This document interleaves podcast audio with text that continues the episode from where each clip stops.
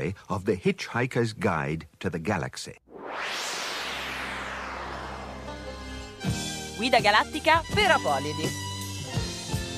Niente panico. Niente panico. Niente panico.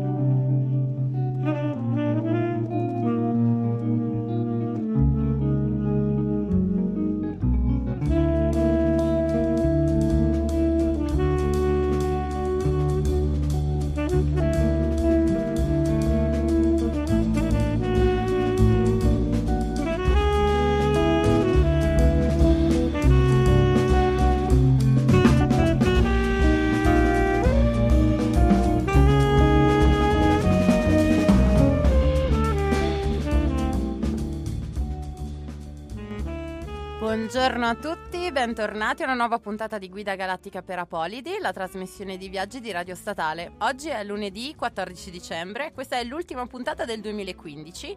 Abbiamo iniziato con un brano soft, abbiamo iniziato con un brano, cosa che in genere non facciamo.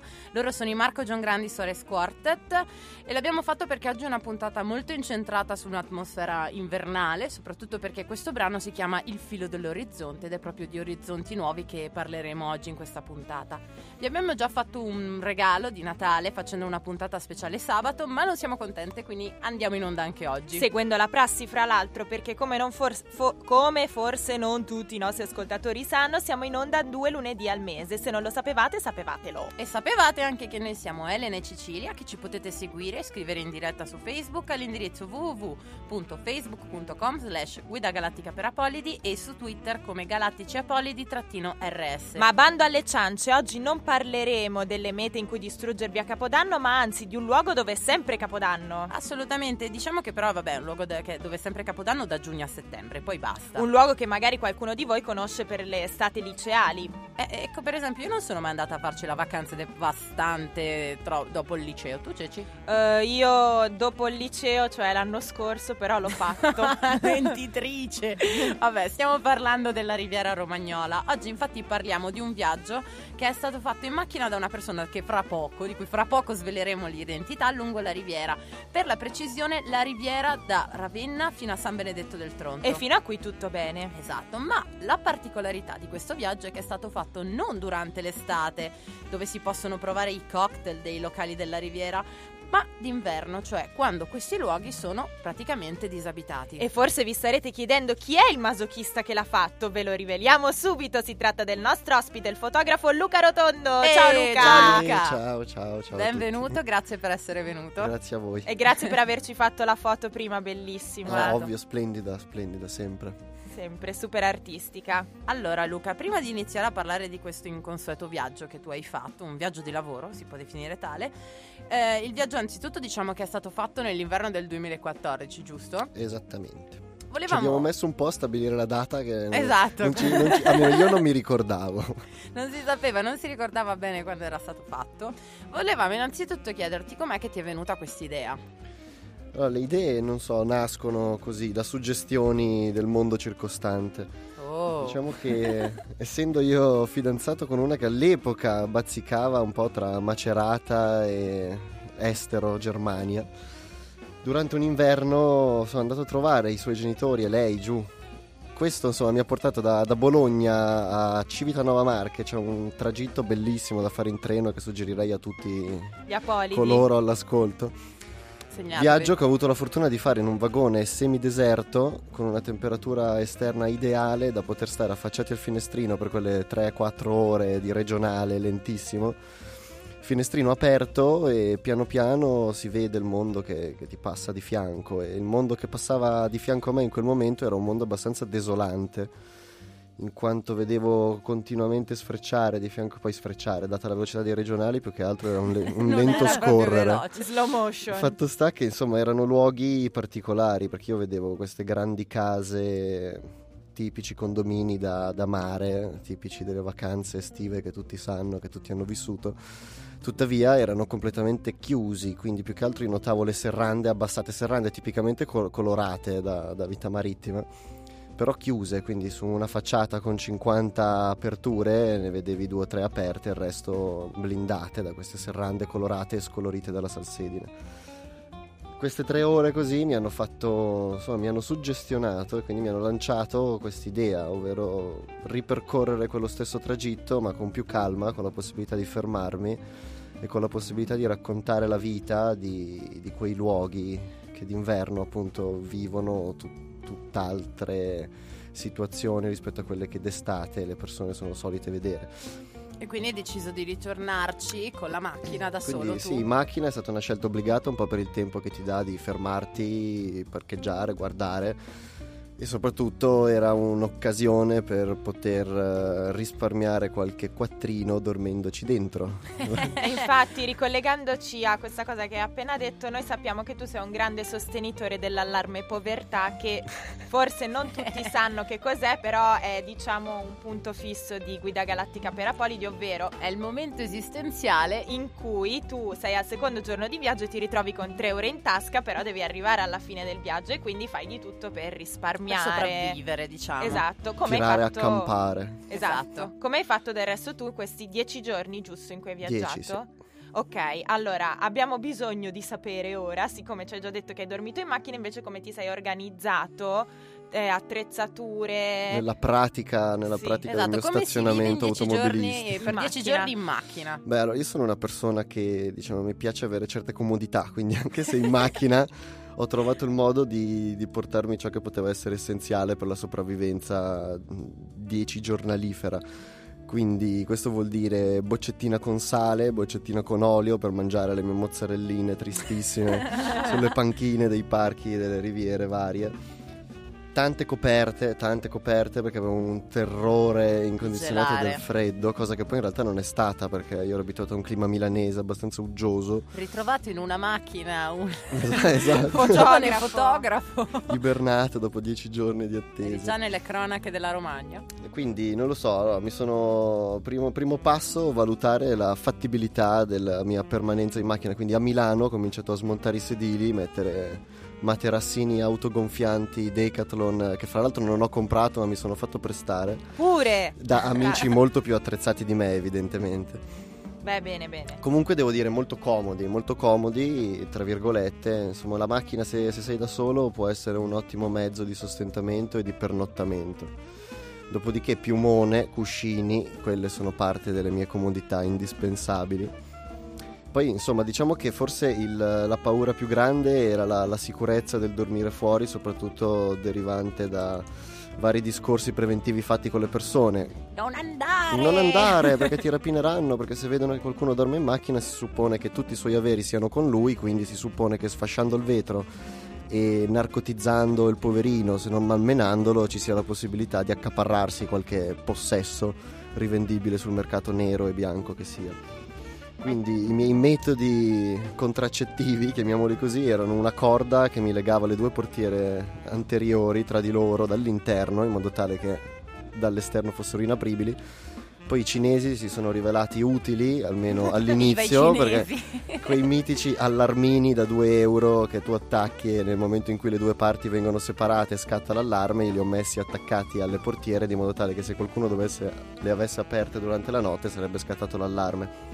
Sfortuna ha voluto che già il secondo giorno questi allarmini si rompessero. Benissimo. E sfortuna ha Ottimo, voluto che la, la prima notte, eh, tre fra l'altro, una, uno degli allarmini è partito, partiva da solo, non c'era verso di tenerlo, di tenerlo Ah. chiuso il circuito, quindi l'ho dovuto spegnere. Quindi alla fine su due allarmini, uno andava a caso, l'altro si è rotto il giorno dopo, quindi poi alla fine non andate dai cinesi ragazzi. Ok. Ho capito. Va bene, ma senti, tu ci hai detto quindi che hai fatto questo viaggio da solo in macchina, ma noi sappiamo che in realtà non sei stato proprio solo, cioè una voce ti ha accompagnato durante questo viaggio. Una voce. Una voce, The Esatto. Voice. Varie vo- non sono pazzo ragazzi. No, no, non sei pazzo, è solo un modo per introdurre il pezzo, mu- il brano musicale che ci andiamo ad ascoltare. Esatto. Che Luca ce lo vuoi introdurre tu? Ve lo introduco io. Eh, allora, diciamo che una voce particolarmente io ricordo di questi dieci giorni ed è legata a una mattina sul Conero quando mi sono svegliato nella ridente cittadina di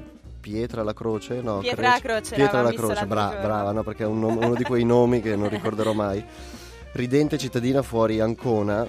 E il primo tratto di macchina che ho percorso quella mattina era, grazie a Dio, un tratto dove non c'erano soggetti per me papabili da fotografare.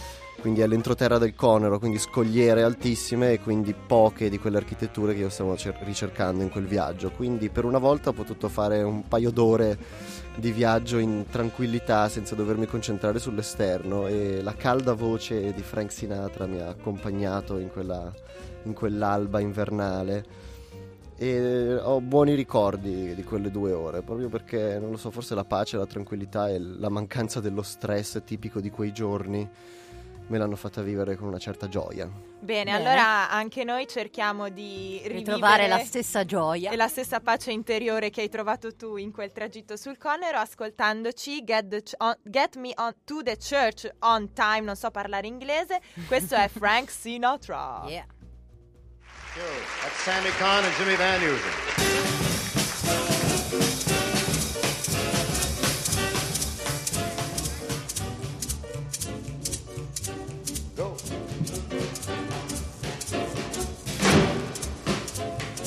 I'm getting married in the morning. Ding dong, the bells are gonna chime. We'll have a whopper, pull out the stopper, get me to the church on time. I got to get there in the morning, spruced up and looking in my prime. Girls come and kiss me, say that you miss me, get me to the church on time.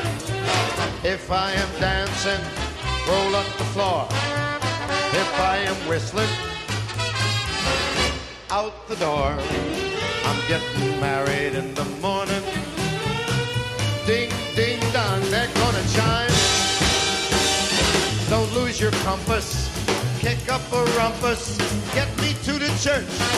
Get me to the church. For Pete's sake, get me to the church on time.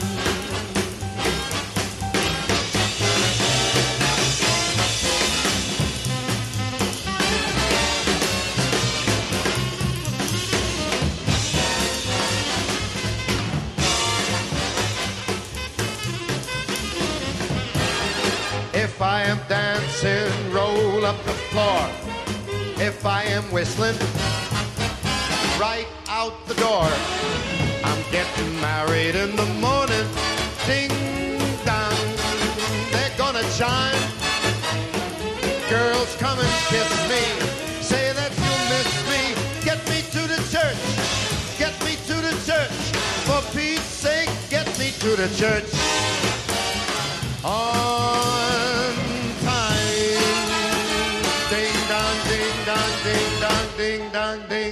ding dong, ding dong, ding dong. E sulla calda voce di Frank Sinatra ricominciamo questa puntata di Guida Galattica per Apolidi. State ascoltando il programma di viaggi su Radio Statale. Oggi è lunedì 14 dicembre e ce la stiamo viaggiando sulla Riviera Romagnola assieme a Luca Rotondo, un nostro amico fotografo che è venuto a trovarci oggi. Eh, ma prima di proseguire con il racconto di questo viaggio, innanzitutto salutiamo Erika che ci scrive sulla nostra pagina Oh. e ci sta ascoltando da Amsterdam. Ciao Erika! Scrive viva gli Ciao, allarmi Erika. povertà e dobbiamo dire infatti che lei è la, im- eh, la- È l'inven- l'inventore. l'inventore, l'archimede dell'allarme povertà e quindi ciao Erika, grazie che ci ascolti da Amsterdam. Ma invece proseguendo parlando con Luca, invece diamo ai nostri ascoltatori l'indirizzo del sito di Luca dove possono vedere le fotografie di cui stiamo parlando in questo momento. Luca, ce lo vuoi dare tu il tuo indirizzo? Ebbene, www.lucarotondo No, com'è? Sì. Luca Rotondo. Ragazzi, aiutatemi. Luca Rotondo Fotografi con i, ben- con i due PH In mezzo English dove, Style. dove devono essere. punto com. Molto ok, bene. andate sul sito Personal Works, ci cliccate di fianco e andate a vedere il progetto Bandiera Blu, che si chiama così perché? Ah, bandiera blu, interessante perché bandiera blu effettivamente, perché... no, eh, perché la genesi del titolo è particolare, perché per tutti quei giorni là io giravo e dicevo, boh, ma che, che- che- come la posso chiamare questa cosa? E, e notavo che in, tutte- in tutti i posti che giravo c'erano sempre questi cartelli, bandiera blu, spiaggia eletta bandiera blu dell'anno, ogni spiaggia un anno, no? E sembrava che fossero le spiagge più belle del mondo, effettivamente, cosa che in realtà non è. Quindi diciamo che questo contrasto tra quel clima un po' invernale, mare mosso, spiagge deserte e dare un titolo che richiama l'estate e al mare, le spiagge, i sapori, i cocktail sotto l'ombrellone, insomma le parole Il crociate, Cocoricò. quelle cose lì, Coco le feste. Ehm, ma quindi senti invece, quando tu, entrando nel vivo di questo viaggio, come ti sei organizzato? Cioè, qual era la tua giornata tipo? Quando è che ti svegliavi? Quando è che andavi a No, dormire? mi svegliavo con, con le galline praticamente, non che avessi con me una gallina, ma mi svegliavo molto presto alle 6, diciamo che lo scopo primario era ottimizzare le ore di luce, quindi dall'alba al tramonto, che purtroppo d'inverno è un po' troppo presto per i miei gusti. Quindi comunque dalle 6 alle 5, 5 e mezza più o meno gli orari erano quelli. Mi svegliavo presto, colazione nel primo bar squanfido che trovavo, poi fino alle 5 era tutto un girare in macchina, tutto concentrato, guardare fuori. Guidavo un po' in stile vecchietta, no? Pro- proiettato, cercavo di uscire dal parabrezza con la testa e osservare sempre tutto quello che stava avanti, dietro, a destra, a sinistra. Poi primo soggetto utile mi fermavo, poi molto si, si faceva anche a piedi. Quindi comunque era così, spostamenti, suggestioni dall'esterno, mi fermavo, fotografavo. Quindi eri immerso un po' in questo flusso che non riuscivi a fermare fino alle 5 di sera. No, no, ma spesso quando lavoro è così, non, non- riesco a staccare con la testa, entro in modalità work in progress e Perché io poi... non sono così, quando devo preparare un esame devo fare otto pause. Eh, ma dipende un po'. da- Ci sono i sociopatici come me, ci sono le persone Voglio normali. essere sociopatica. Ok. Ma eh, comunque, eh, riallacciandoci al fatto che tu giravi, guardavi, vedevi, facevi, eri in questo loop costante, hai eh, creato oltre a questo progetto Bandiera Blu nel mentre anche altri progetti. Sì, che sono, che sono nati da soli, diciamo che sono partito con l'idea di bandiera bluizzarmi.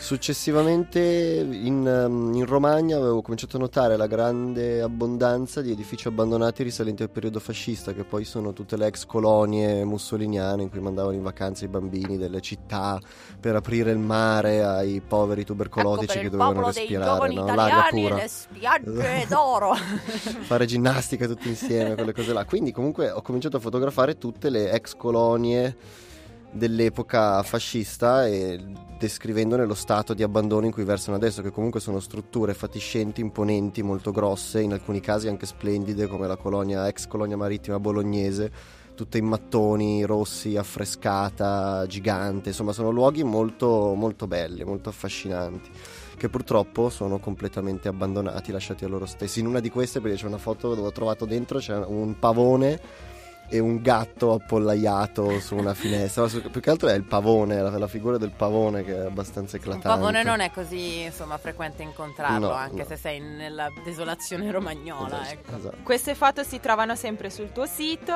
eh, al lì. progetto Re-Generation. Regeneration. Ma Regeneration. ecco, diciamo che da quello che dici tu emerge comunque un profilo di un viaggiatore solitario, no? Cioè, Sì. per te il viaggiare era veramente più conosco il posto e non conosco tanto le persone. No, beh, era un racconto di luoghi, non di persone. Diciamo che poi gli incontri con le persone sono accaduti, purtroppo per fortuna. Eh, purtroppo perché mi facevano perdere un sacco di tempo, perché quando incontri la vecchiettina che ti vede con la macchina fotografica e di fisso si prende bene nel far domande, nel chiedere, indagare, soprattutto voler dare il suo contributo alla cosa e quindi si mette a raccontarti tutto lo scibile umano sulla zona dove lei abita da quando era piccola e che sa che tu stai fotografando. Poi alla fine però ne emergono anche cose positive e magari delle buone dritte per eh, il buon proseguo del lavoro, però tendenzialmente sì, stavo abbastanza per i fatti miei. Poi col fatto che non pranzavo, diciamo che limitavo anche proprio i miei incontri già solo con eh, Mamma gli mia, una osti. sceta eri. Gli osti. Ma sì, non sì, sì. mangiavi perché non c'era da mangiare o tu ti Non avevi soldi. non avevo soldi, facevo l'elemosina. No, più che altro perché mi, mi sembrava di perdere tempo. Cioè, se mi fermo a metà giornata che il sole è ancora alto e splendente nel cielo e mi fermo quella mezz'ora per mangiare, se mi sembra stacco la testa intanto da quello che sto facendo. E poi quella sensazione imperante di perdere tempo era colossale, incolmabile. Ma c'erano posti dove si poteva mangiare la piadina romagnola? Ah no, chiuso, tutto chiuso. Ah, Tutto- tutto Ma chiuso. in molti al mio ritorno mi hanno chiesto, vabbè avrei mangiato un sacco di piadine. E dicevo, boh, secondo me è una leggenda questa della piadina romagnola. non eh. esistono. Ma non No, è no. vero, io l'ho mangiata la piadina romagnola d'estate però. in Sta in un'altra regione, però. No, ero a Cesenatico, quindi voglio dire. Ci sono passato, ci sono passato. A Cesenatico c'è un bellissimo grattacielo. Sì, è vero. Mi pare che è fosse. Cesenatico. 23 piani Sì, per, sì, sì, sì. per 5, perché sono 23 piani Cioè, per 5 un finestre. appartamento di, di case proprio vicino alla costa, mi sa. Sì, lì intendi. attaccato. Sì, sì, sì. E lì c'è una foto dove c'è anche un elicottero americano che gli vola di fianco. E su 23 piani per 5 finestre mi pare che siano aperte 2 o 3, una cosa così. Anche lì. Però ecco, un'altra domanda che volevo farti è, per quanto riguarda questa atmosfera che tu cercavi, era questa atmosfera mh, diciamo malinconica tri- eh, invernale, però tu invece in, questo, in questa malinconia ci stavi bene, ecco. Diciamo che è proprio, Sì, è proprio mi, una cosa che mi ti- vestiva, mi vestiva a pennello. No, beh, ok, è una cosa che vedendo le foto emerge molto questo, questo senso di, di vuoto, no? di, di luoghi che dovrebbero essere pieni e invece sono vuoti e quindi sono comunque comunicano un'immagine. Adesso chiaramente stiamo in radio, quindi non potete vederle, ma andate sul sito così potrete vedere quello di cui sto parlando adesso. E beh, insomma, sì, comunque interessante anche questo, perché noi siamo soliti parlare del viaggio come insomma un'esperienza di conoscenza. Il tuo è stato una conoscenza magari diversa, cioè conosco il suolo dove cammino Sì. e tutto il resto è qualcosa in più. Sì, sì, sì, sì. Erano, sì, è una conoscenza di- dei luoghi per l'appunto, dove principalmente è un muoversi all'interno di spazi che lì sono molto vuoti, ma per ragioni contingenti. Non so, Riccione e Rimini sono casi eclatanti perché essendo città più grandi, no, magari ti aspetti che comunque sia la vita vada avanti ed effettivamente è così, però la vita va avanti superato il primo chilometro dal mare verso l'entroterra, nel senso In che... maniera diversa. Sì, e poi... No, in realtà in maniera diversa non tanto perché comunque sono città normali, quindi se ti sposti nei luoghi abitati e vissuti, la vita è quella che potresti avere da qualunque altra parte, però mantengono una, una particolarità che rispetto a, ci- a città che vivono a tutto per tu a 360 gradi, Rimini e Riccione che hanno quella componente importante di vita estiva, di vita diciamo stagionale, fanno sì che ci siano delle parti della città che sono dedicate a questo, a questo tipo di vita. E quindi nel momento in cui la, la sua stagionalità viene meno, conseguentemente hai delle parti della città che sono deserte, vuote, quindi un chilometro dal mare verso l'entroterra hai solo alberghi con questi grandi vialoni che d'estate mi immagino pieni di gente brulicante, gente in costume, ciabatte. Gente ubriaca. Ubriaca anche la mattina presto, insomma. Comunque c'è vita, no? Mentre d'inverno lì non, non c'è più niente. Sono alberghi vuoti con le piscine piene d'acqua, marcia, che anche quella lì è un fattore interessante che tu dici, poi di solito sapevo che le piscine le svuoti, manutenzione straordinaria, no? Invece no, lì acqua... Mantengono l'acqua. Sì, c'è anche questo fatto, no? Che rimane l'acqua, ti dà quella sensazione proprio di sospensione, come se improvvisamente, puff, io, cioè io trattengo il respiro e poi dopo quegli X mesi ricomincio a vivere, ricomincio a respirare, la piscina è già piena d'acqua, come se si fosse fermato il tempo. Ha messo pausa. Pausa. Ah, interessante. Io non andrò mai più a fare un bagno in una piscina di un albergo. Ora che so esatto. quello che succede. Ma invece io volevo tornare ai progetti cui abbiamo accennato prima che sono nati in mezzo figli di bandiera blu, li possiamo Sì. chiamare così. Che poi ce ne sono altri due oltre a Esatto. Regeneration. Ce li sì. puoi illustrare? Ve li posso illustrare. Praticamente è giunto nella simpatica Ancona.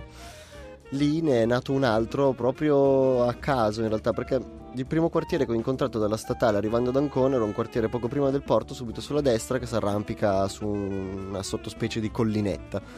Ed era un quartiere normalissimo, però con una sua struttura particolare, non lo so, c'era qualche cosa che mi affascinava. Quindi alla fine là non, non ci ho perso neanche tanto tempo, ho passato mezza giornata intensa dedicandomi solo a quelle poche vie, però alla fine sono uscite delle immagini che avevano la loro coerenza este- eh, interna ed erano diverse soprattutto dalle immagini di altre parti anche della stessa regione e della stessa area. Quindi alla fine da qua ho pensato un attimo a- boh, alla cosa, al loro insieme ed è nato il titolo Briciole. No, pasto frugale, frettoloso, perché alla fine proprio così, sono passato come mangiare un panino in fretta e lasciare qualche segno che non puoi pretendere che ti racconti il panino che hai mangiato, no? Tu vedi delle briciole, poteva esserci la mortadella, il prosciutto cotto, lo speck e magari anche un po' di rucola, no? Però fatto sta che dalle briciole risali alla generalità della loro provenienza. In questo caso era così, tracce, tracce di un abitare che era quello di una piccola porzione della città di Ancona, Frammenti. frammenti. E Poi da qui invece- è nato invece più, più giù, più a sud, passando da Loreto, dove ero già stato, Loreto, sede del famosissimo santuario della Madonna Nera di Loreto, dove vengono ospitate le sante pietre della Santa Casa della Santa Vergine Maria, Santa Madre di Santo Dio, eccetera, eccetera. Poi siamo anche in periodo di giubileo, quindi potremo Sì, parlare dai, da qui a un anno, si potrà parlare solo di Marie correct, Nere. Luca, sì, politically correct, dai. Eh, io sono- ricordo a tutti gli ascoltatori insomma, che siamo in periodo santo. Comunque, insomma, giunto a Loreto, io volevo un attimo fotografare la cattedrale e tutta quella parte intorno perché mi aveva affascinato l'idea che mh, quei luoghi avessero avuto una vita passata legata ad una forma quasi un po', insomma, una sottoforma di esoterismo, in quanto la tradizione ci richiama alla presenza dei templari in quelle aree, tant'è che nelle pietre che, che compongono la cosiddetta casa, la presunta tale casa della Madonna, presunta tale Madonna, ehm, hanno ritrovato cinque croci patenti domani, rosse, simbolo dei cavalieri templari. In tutta quella zona comunque ci sono catacombe, grotte sotterranee dove si dice che si ritrovassero i famosi cavalieri. Ma detto questo, la, che poi può essere anche meno interessante magari di altre storie che si possono collegare a Loreto, forse la storia più interessante relativamente a Loreto, al di là de- delle foto che ho fatto che sono abbastanza semplici. Che si trovano il progetto? Eh, il progetto si chiama 5 Croci Scarlatte sono- ed è sempre sul famoso lucarotondofotografi.com. Eh, la cosa interessante di Loreto, che è un aneddoto più da viaggio, è che, è legato anche alla sorpresa dei luoghi, nel senso che io mi sono, and- sono andato là pensando di trovare la mia bella chiesetta e tutto quanto, invece arrivo e c'era un grande raduno, c'era questa piazza piena, zeppa, gremita di gente. Ma perché era, era gremita di gente? Perché c'era la ricorrenza della benedizione degli animali Yeah. Yes, viva i nostri amici animali. E, mm, che cosa- mi raccomando, non mangiate il coniglio, che, che poverino, è un essere vivente. Comunque, bando alle ciance, la benedizione degli animali prevedeva che ci fosse il sagrato della piazza completamente pieno di ogni qual sorta di animale, dagli animali da Ci soma, sono le due mucche. coccodrilli, Sì, tipo? ma anche il leocorno e quegli altri animali no, che nessuno sa che cosa siano in realtà. Tra tucani, scimmiette, pappagalli, cagnolini con i cappottini, insomma c'erano tutti quei pazzoidi padroni di animali che sono, sono andati a farsi benedire gli animali. Pazzoidi padroni di animali. No, ma e, eh, lasciamo bando ai commenti.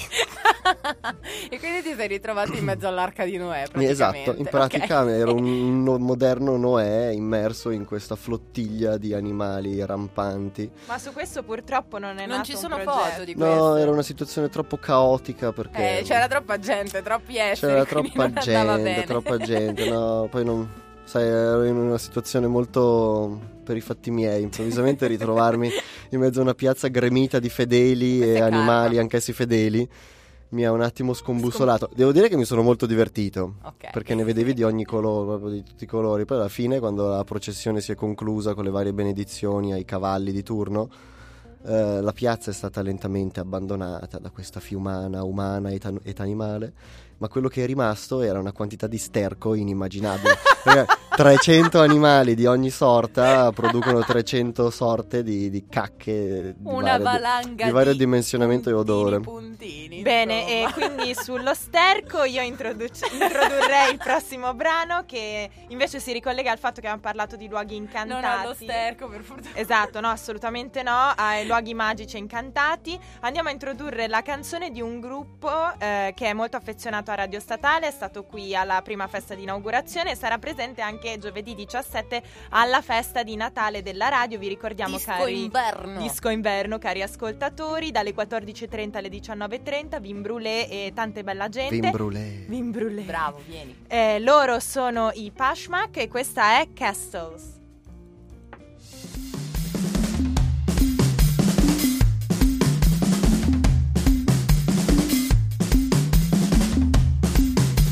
Sometimes looking back seems be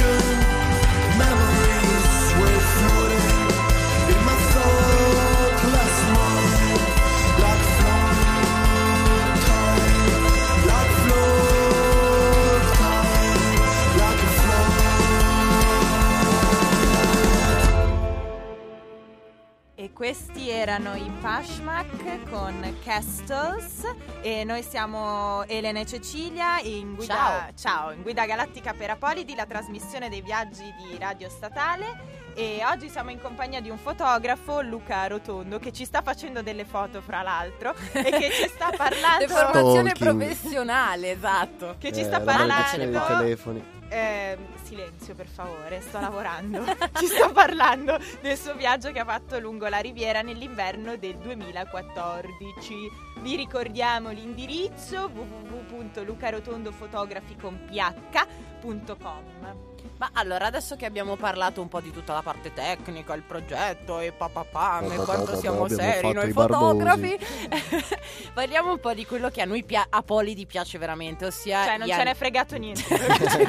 Ma neanche a me, Ti guarda. abbiamo invitato qua per un motivo, eh, cioè gli aneddoti. Noi sappiamo che te ne sono successi un po' di tutte, soprattutto l'unica notte che hai deciso di non dormire in macchina. Esatto, perché a causa di forza maggiore, insomma, dopo un po', un po' gli odori degli effluvi corporei ti inducono a, insomma, a lavarti. sostanzialmente. stagionato. sì.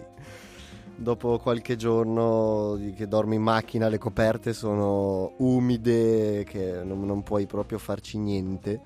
L'ambiente è ristretto, c'è il piumone che assorbe, i cuscini che assorbono. Insomma, sentivo il bisogno di lavarmi, far prendere aria alla macchina smontare un po' tutto quanto e rimettere a posto. Quindi giunto nella ridente cittadina di Senigallia, che salutiamo. Ti salutiamo. che salutiamo grazie ai signori di Senigallia, tutti quanti.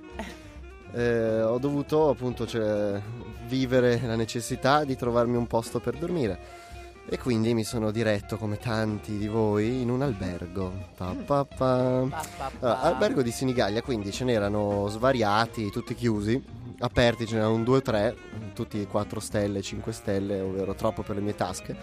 Quindi sono finito in un 3 stelle, entro e chiedo alla signora cortesemente se era possibile avere una camera singola e soprattutto volevo saperne il pricing. La signora mi fa, guarda, sono 45 euro a notte con Ah. colazione. E io ho detto, senza colazione signora, lei fa sono 40 euro. Dico, "Ma Ah, Ah, però. Vabbè, dato che gliel'ho chiesto, eh, boh, bisogna fare i pezzenti. Allora ho detto, va bene signora, prendo il pacchetto quello senza colazione. Ma la cosa divertente era che una volta sodato che avrei pernottato presso di loro, sono uscito e la signora mi ha visto fare per due o tre volte avanti e indietro, una volta con un piumone e dei cuscini, la seconda volta con dei sacchi a pelo e dei materassini, la terza volta con dello scatolame ed altri cuscini. Insomma, sembrava che mi stessi trasferendo definitivamente in pianta stabile nel loro Abusivi albergo. no? l'albergo. o che non mi fidassi delle coperte, non sapendo quanto pulite o meno fossero. Fatto sta che va bene, decido di dormire in albergo. Questo albergo era molto ridente, come, come la cittadina che lo ospitava. E mm, ave- ho avuto la fortuna di condividere l'impianto alberghiero con una scolaresca di liceali che non in si sa come gita mai. in Gallia- a Senigallia. Eh, c'è crisi. Esatto. Sì, eh, io vorrei evitare denunce da parte dei signori del Senigallia. Perché... Molto bella, eh, anche d'inverno. Mi raccomando, scuole di tutta Italia, portate i vostri alunni lì. Fatto sta che mh, mentre ero lì nella mia cameretta, che mi rilassavo un attimo dopo la mia doccia, sento dei gemiti provenire dalle scale. Allora io, noto curiosone, com- comincio ad avvicendarmi prima la alla macchina porta, poi- fotografica? no, no, con le Ah. mie orecchie e basta. Cercavo di capire la provenienza di questi gemiti e risulta che sulle scale, un po' defilato da, da tutto il resto della com- comitiva di classe, c'era questo povero ragazzo che era lì seduto sulle scale di marmo d'emergenza, tutto un po' triste, una situazione molto triste, no? E piagnucolava al telefono perché evidentemente da quello che sono riuscito a carpire ascoltando e origliando, si era- probabilmente aveva una fidanzata che gli stava facendo un mazzo tanto. Poverino. Ma no, poverino, cosa che capita. vita vera. succede, ragazzi miei, succede. Era, triste, lui piangeva, diceva: No, ma io non volevo, non ero stato io. Insomma, aveva combinato qualche disastro questo povero ragazzo dai capelli rossi. Chissà cosa, Senigallia. Chissà cosa, vero? Senigallia in gita di classe. Eh, no? d'altronde essendoci niente la da fare. compagna gelosa, sapendo dei luoghi. Insomma. Comunque, la storia del ragazzo è stata abbastanza interessante. Uno scorcio di vita. E tu ti facevi mille ghigne, E però. noi facciamo un sacco di ghigne, sì, ma perché poi soprattutto se ascolti i ragazzi giovani di questi tempi nefasti, ne senti di ogni proprio, sei sempre lì che dici "Pah, eh, quando ero giovane io queste cose non erano Eh sì, perché Uomo tu, navigato. tu, Sì, tu sei sai, molto vecchio c'ho 76 invece. anni, Eh, quindi. Infatti non l'abbiamo detto, ascoltatori, Luca Rotondo, famoso fotografo di anni An- 76. Anziano, famoso fotografo anziano. Ma invece, ah no, scusa, c'è un'altra, un'altra C'è un altro parte. aneddoto nell'albergo, ebbene sì, perché dopo che mi sono dilettato con storie d'amore a- che vanno a rotoli, mi sono dilettato subito dopo con una storia d'amore che invece andava a gonfie vele, Yeah. in quanto dalla camera proprio di rimpetto alla mia, dall'altra parte del corridoio, proveniva un, un suono, insomma, provenivano gemiti di altra natura rispetto a quelli del ragazzino di poc'anzi. Ok. Erano gemiti un attimo più goduriosi Ok. tra quello che ho potuto definire come probabilmente una milfona attempata e la sua frequentazione. E insomma, no, succedevano quelle cose che Ci sono capitano dei minori all'ascolto tra magari, Luca, milfone. ecco, minori all'ascolto, non chiedete ai genitori che cos'è una milfona attempata. Dopo questa. Fatto sta che stavano bene. facendo le loro cose, che tutti voi, compresi i minori all'ascolto, tè. potete immaginare. Eh, dai. Stavano raccontando la loro vita a voce alta. Sì, era un incontro di sostegno. Psicologico. Fa- psicologico, Fa molto bene. bene. E no? in tutto ciò tu E ridevi. in tutto ciò io sono anche lì uscito dalla mia stanzetta, ho oltrepassato quel mezzo metro di corridoio che mi separava dalla porta di rimpetto e ho origliato dall'altra parte della porta tutte le, le frasi, frasette, cosine, perché non era solo un mugolare, ma era proprio cioè, tutta una discussione impegnativa, no? Con- Ah, abbiamo capito. su- Articolata. Pregna, pregna di subordinate. Perifrasi. Ecco, ecco, bravissimo. Da questo Un che ritratto, congiuntivi. oltre a un viaggiatore solitario, sembri un po' Sì, un voyeur, un voyeur Voyeur, solitario. che ci fa le foto durante la diretta, che ascolta le persone che parlano normalmente negli Beh, no, ma ragazzi, lei è fenomenale. Origliare le, le copule di due signori. Così, Eh, soprattutto a caso, non che- sapendone non non conoscendone sapendo i volti. Poi dopo li ho, li ho sentito che aprivano la porta e uno dei due, se non tutti e due, se ne andavano. Sono stato estremamente tentato da uscire casualmente dalla porta e farmi un giretto giusto per vedere le facce e ricollegare a dei suoni anche dei volti. Ma non l'ho fatto, ero in mutande e non avevo voglia di. Eh, se no poi magari venivi portato si sa de- mai, no? Le, le Ecco. attempate. Ma invece parlando di un eh, qualcosa di più... do- No, Elena mi fa segno, no. Elena- No, io volevo più che altro chiederti questi progetti che hai fatto, insomma, tornando ai tuoi progetti fotografici, li vorrei portare avanti, come sono andati poi, diciamo, dopo averli realizzati, li hai promossi Ah, in qualche dopo modo? averli realizzati parliamo di Bandiera Blu, che è quello che ha avuto un seguito fra tutti questi. Poi si, si stava progettando con eh, la carissima Angela Madesani, curatrice di fotografia storica dell'arte, che saluto, chissà se ascolta. Ciao, Chi lo sa? Angela, Ciao dai. Angela. E, mm, insomma, con lei appunto Bandiera Blu è stato portato in mostra a Verona eh, in occasione di Art Verona del 2014, sì, 2014 Art Verona, in ottobre più o meno si svolge, e abbiamo portato Bandiera Blu. Ha avuto... è accaduto, ha avuto il suo seguitino. Diciamo che come, come cosa mi ha portato forse l'unico amico che questo viaggio mi abbia regalato, essendo che non ho mai parlato con nessuno per quei dieci giorni, in realtà poi le conoscenze sono arrivate dopo perché c'è questo ragazzo di Verona, Tommaso Venturini, ciao Tommaso Venturini, Ciao Tommaso. eh, del quale una volta ho ricevuto una mail e lui mi fa guarda vi sotto lavoro a Verona, papero, papà, bravo, eh, belle le foto, e vabbè chi se ne frega di belle le foto. Fatto sta che gli ho detto ma scusa tu dove abiti a Verona? Mi fa no abito a Milano, gli ho detto eh perfetto incontriamoci, conosciamoci, insomma ti sei interessato alla cosa, ho fatto domande, l'ho visto preso bene e ho detto perché no, ci siamo conosciuti ed è una buonissima persona, un ragazzo molto colto, molto intelligente. Un molto, tuo ammiratore. Molto colto, molto colto, devo dire che è una persona molto colta. È interessante conoscere, incontrare colti, giovani colti. Non esistono più. Eh, non ci sono più i colti di una volta, no. Ma a questo, mh, questo progetto è stato presentato anche un... È stato presentato, sì, è vero, l'ho presentato al, al primo Ponchielli in accoppiata con un altro lavoro che ho fatto, che forse ha una genesi più fortunata, ha un epilogo più fortunato, che è Metropolitan Lullabies, l'altro lavoro. Li ho presentati tutti e due al concorso fotografico indetto dal Green, che è il gruppo di redattori iconografici nazionali. Re- redattori iconografici è un modo molto pomposo per definire i photo editor. Ok. E quindi l'Associazione Nazionale dei Foto Editor indice questo concorso, questo premio una volta all'anno, il premio Ponchielli, Nell'edizione 2015 avevo presentato Bandiera Blu e Metropolitan Lullabies. Bandiera Blu è stato cassato pronti via eh, subito nella prima fase a gironi, è stato eliminato, ma perché effettivamente ha, insomma, è tutto un po' così, no? un po' austero, un po' chiuso. Mentre Metropolitan Lullabies invece ha avuto una sorte più fortunata perché è andato avanti, ha superato i gironi, ha superato gli ottavi di finale, i quarti di finale, le semifinali e alla fine ha vinto anche la finale. Accidenti. Yeah, e sarà in mostra a Siamo Milano. molto fra felici, sarà in mostra a Milano a marzo, mi dicono, adesso le date sono da stabilire, comunque a marzo presso la Galleria Belvedere in Santa Maria Valle, zona via Torino. Perfetto, quindi noi poi lo segnaleremo naturalmente Segnaliamo, perché segnaliamo. noi siamo delle grandi ammiratrici di Luca, anche perché è un, eh, come si dice, una mostra sugli apolidi un po', no? Sostanzialmente sì, perché mh, sono andato a ritrarre gli homeless che vivono nel centro di Milano, però è un ritratto non eh, classico, nel senso che te lo prendo, te lo metto davanti, il fotografo in bianco e nero, esaltando le rughe, la sporcizia.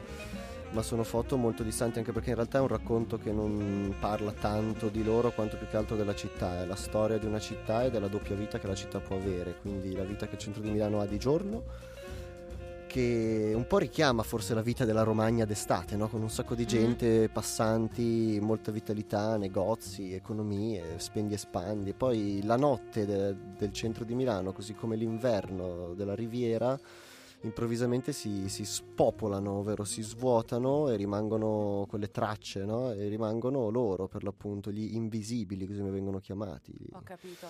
Ma invece adesso io direi che prima di salutare Luca, io volevo- volevamo dirvi che nella prossima puntata parleremo di una mostra di una fotografa che è adesso a Milano, che è la mostra di Vivian Mayer. Che Luca sicuramente sa descrivere molto meglio di noi, in quanto molto più esperto. Ecco, allora eh, andremo a vedere questa mostra, ve ne parleremo meglio nella prossima puntata, che sarà a gennaio. Però intanto diamo veramente due info velocissime su chi era questa fotografa. E vabbè, noi lei l'andremo a vedere perché una- ha fotografato vari posti e quindi in quanto fotogra- ha fotografato diverse città, noi diciamo, ehi, c'è un viaggio, andiamola a vedere. Esatto. Ma invece chi era questa Vivian? Era, non so, possiamo definirla quasi come la Mary Poppins. Meno altri. Sì, la Mary Poppins fotografa perché mh, lei era. mh, come si chiama? Una balia, si può Sì, dire. era per una- usare un- una Una, tata. una una tata. tata, ecco brava, tata non mi veniva. era una tata e mh, non faceva certamente il mestiere di fotografa, ma aveva questa passione, no? Spesso io, non lo so, mi piace definire il fotografo come qualcuno che ha una sensibilità del guardare, come tanti in realtà ce l'hanno, quindi tu camminando noti delle cose, ti fai suggestionare dall'ambiente circostante. La differenza sta che magari in tanti non si pongono il problema di immortalare e fermare quello che vedono, quindi passi, osservi, ti lasci suggestionare, ma poi la cosa finisce lì. Lei era così, passava, vedeva, ma fermava, catturava con la macchina fotografica quello che le succedeva intorno, magari cioè senza aspirazioni di grandezza, non aveva nessun tipo di volontà espressiva, curatoriale, insomma non era una fotografa che doveva vendere il proprio mestiere, lei era una tata che faceva la sua vita e Eh. facendo la sua vita notava dei passaggi, delle persone, delle situazioni tipiche delle città e dei luoghi che lei viveva. Ed era una cosa che lei principalmente faceva per sé, come, come in realtà spesso fanno anche i fotografi veri. Ma infatti è proprio per questo che, vabbè, eh, per chiudere, Vivian Meyer in realtà non è mh, stata conosciuta fino a che un certo John Malouf nel 2007 ha, ha- ha acquistato durante un'asta parte del suo archivio che era stato confiscato per un mancato pagamento e quindi Vivian Meyer, come molti artisti, è diventata famosa dopo la sua morte. E beh, allora, dunque, grazie Luca per essere stato qui con noi. A voi. Ti auguriamo tutto il meglio, segnaleremo quando ci sarà la tua mostra e verremo a vederla. E noi ci, riascol- ci risentiamo, vabbè, a questo punto nel 2016. Sicuramente. Papapam e torneremo con una nuova puntata, tanti nuovi ospiti per l'anno nuovo, abbiamo un sacco di cose in pentola, però ci rivediamo il 17 qua davanti alla radio, quindi siate in tanti, dalle due e mezza saremo qua e dato che appunto la festa di Natale si avvicina alla tanto funesta data del 25 dicembre, vi salutiamo con una canzone molto natalizia, questa è Ella Fitzgerald con Let It Snow, Let It Snow, Let It Snow. Ciao, Ciao, buone buone feste.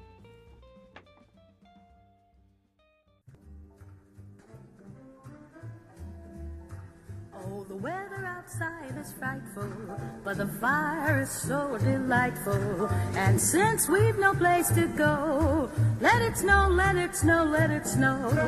It doesn't show signs of stopping, and I've brought some corn for popping. The lights are turned way down low. Let it snow, let it snow, let it snow. When we finally kiss goodnight, how I'll hate going out in a storm.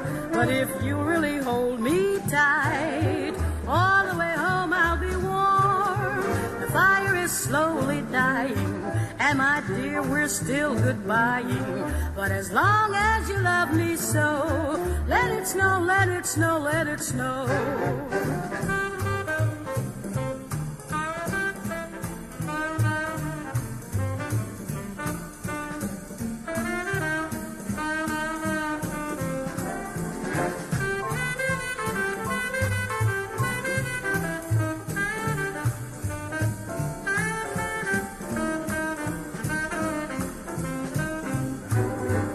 Finally kiss goodnight, how I'll hate going out in the storm. But if you really hold me tight,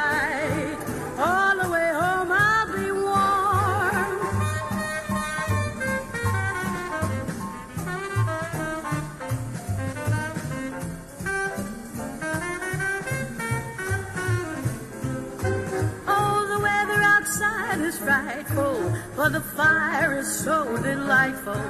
And since we've no place to go, let it snow, let it snow, let it snow. It doesn't show signs of stopping, and I brought some corn for popping. The lights are turned way down low. Let it snow, let it snow, let it snow. When we finally kiss goodnight, how I'll hate going out in the storm. But if you'll tight. All the way home I'll be warm. The fire is slowly dying, and my dear, we're still goodbye. But as long as you love me so, let it snow, let it snow.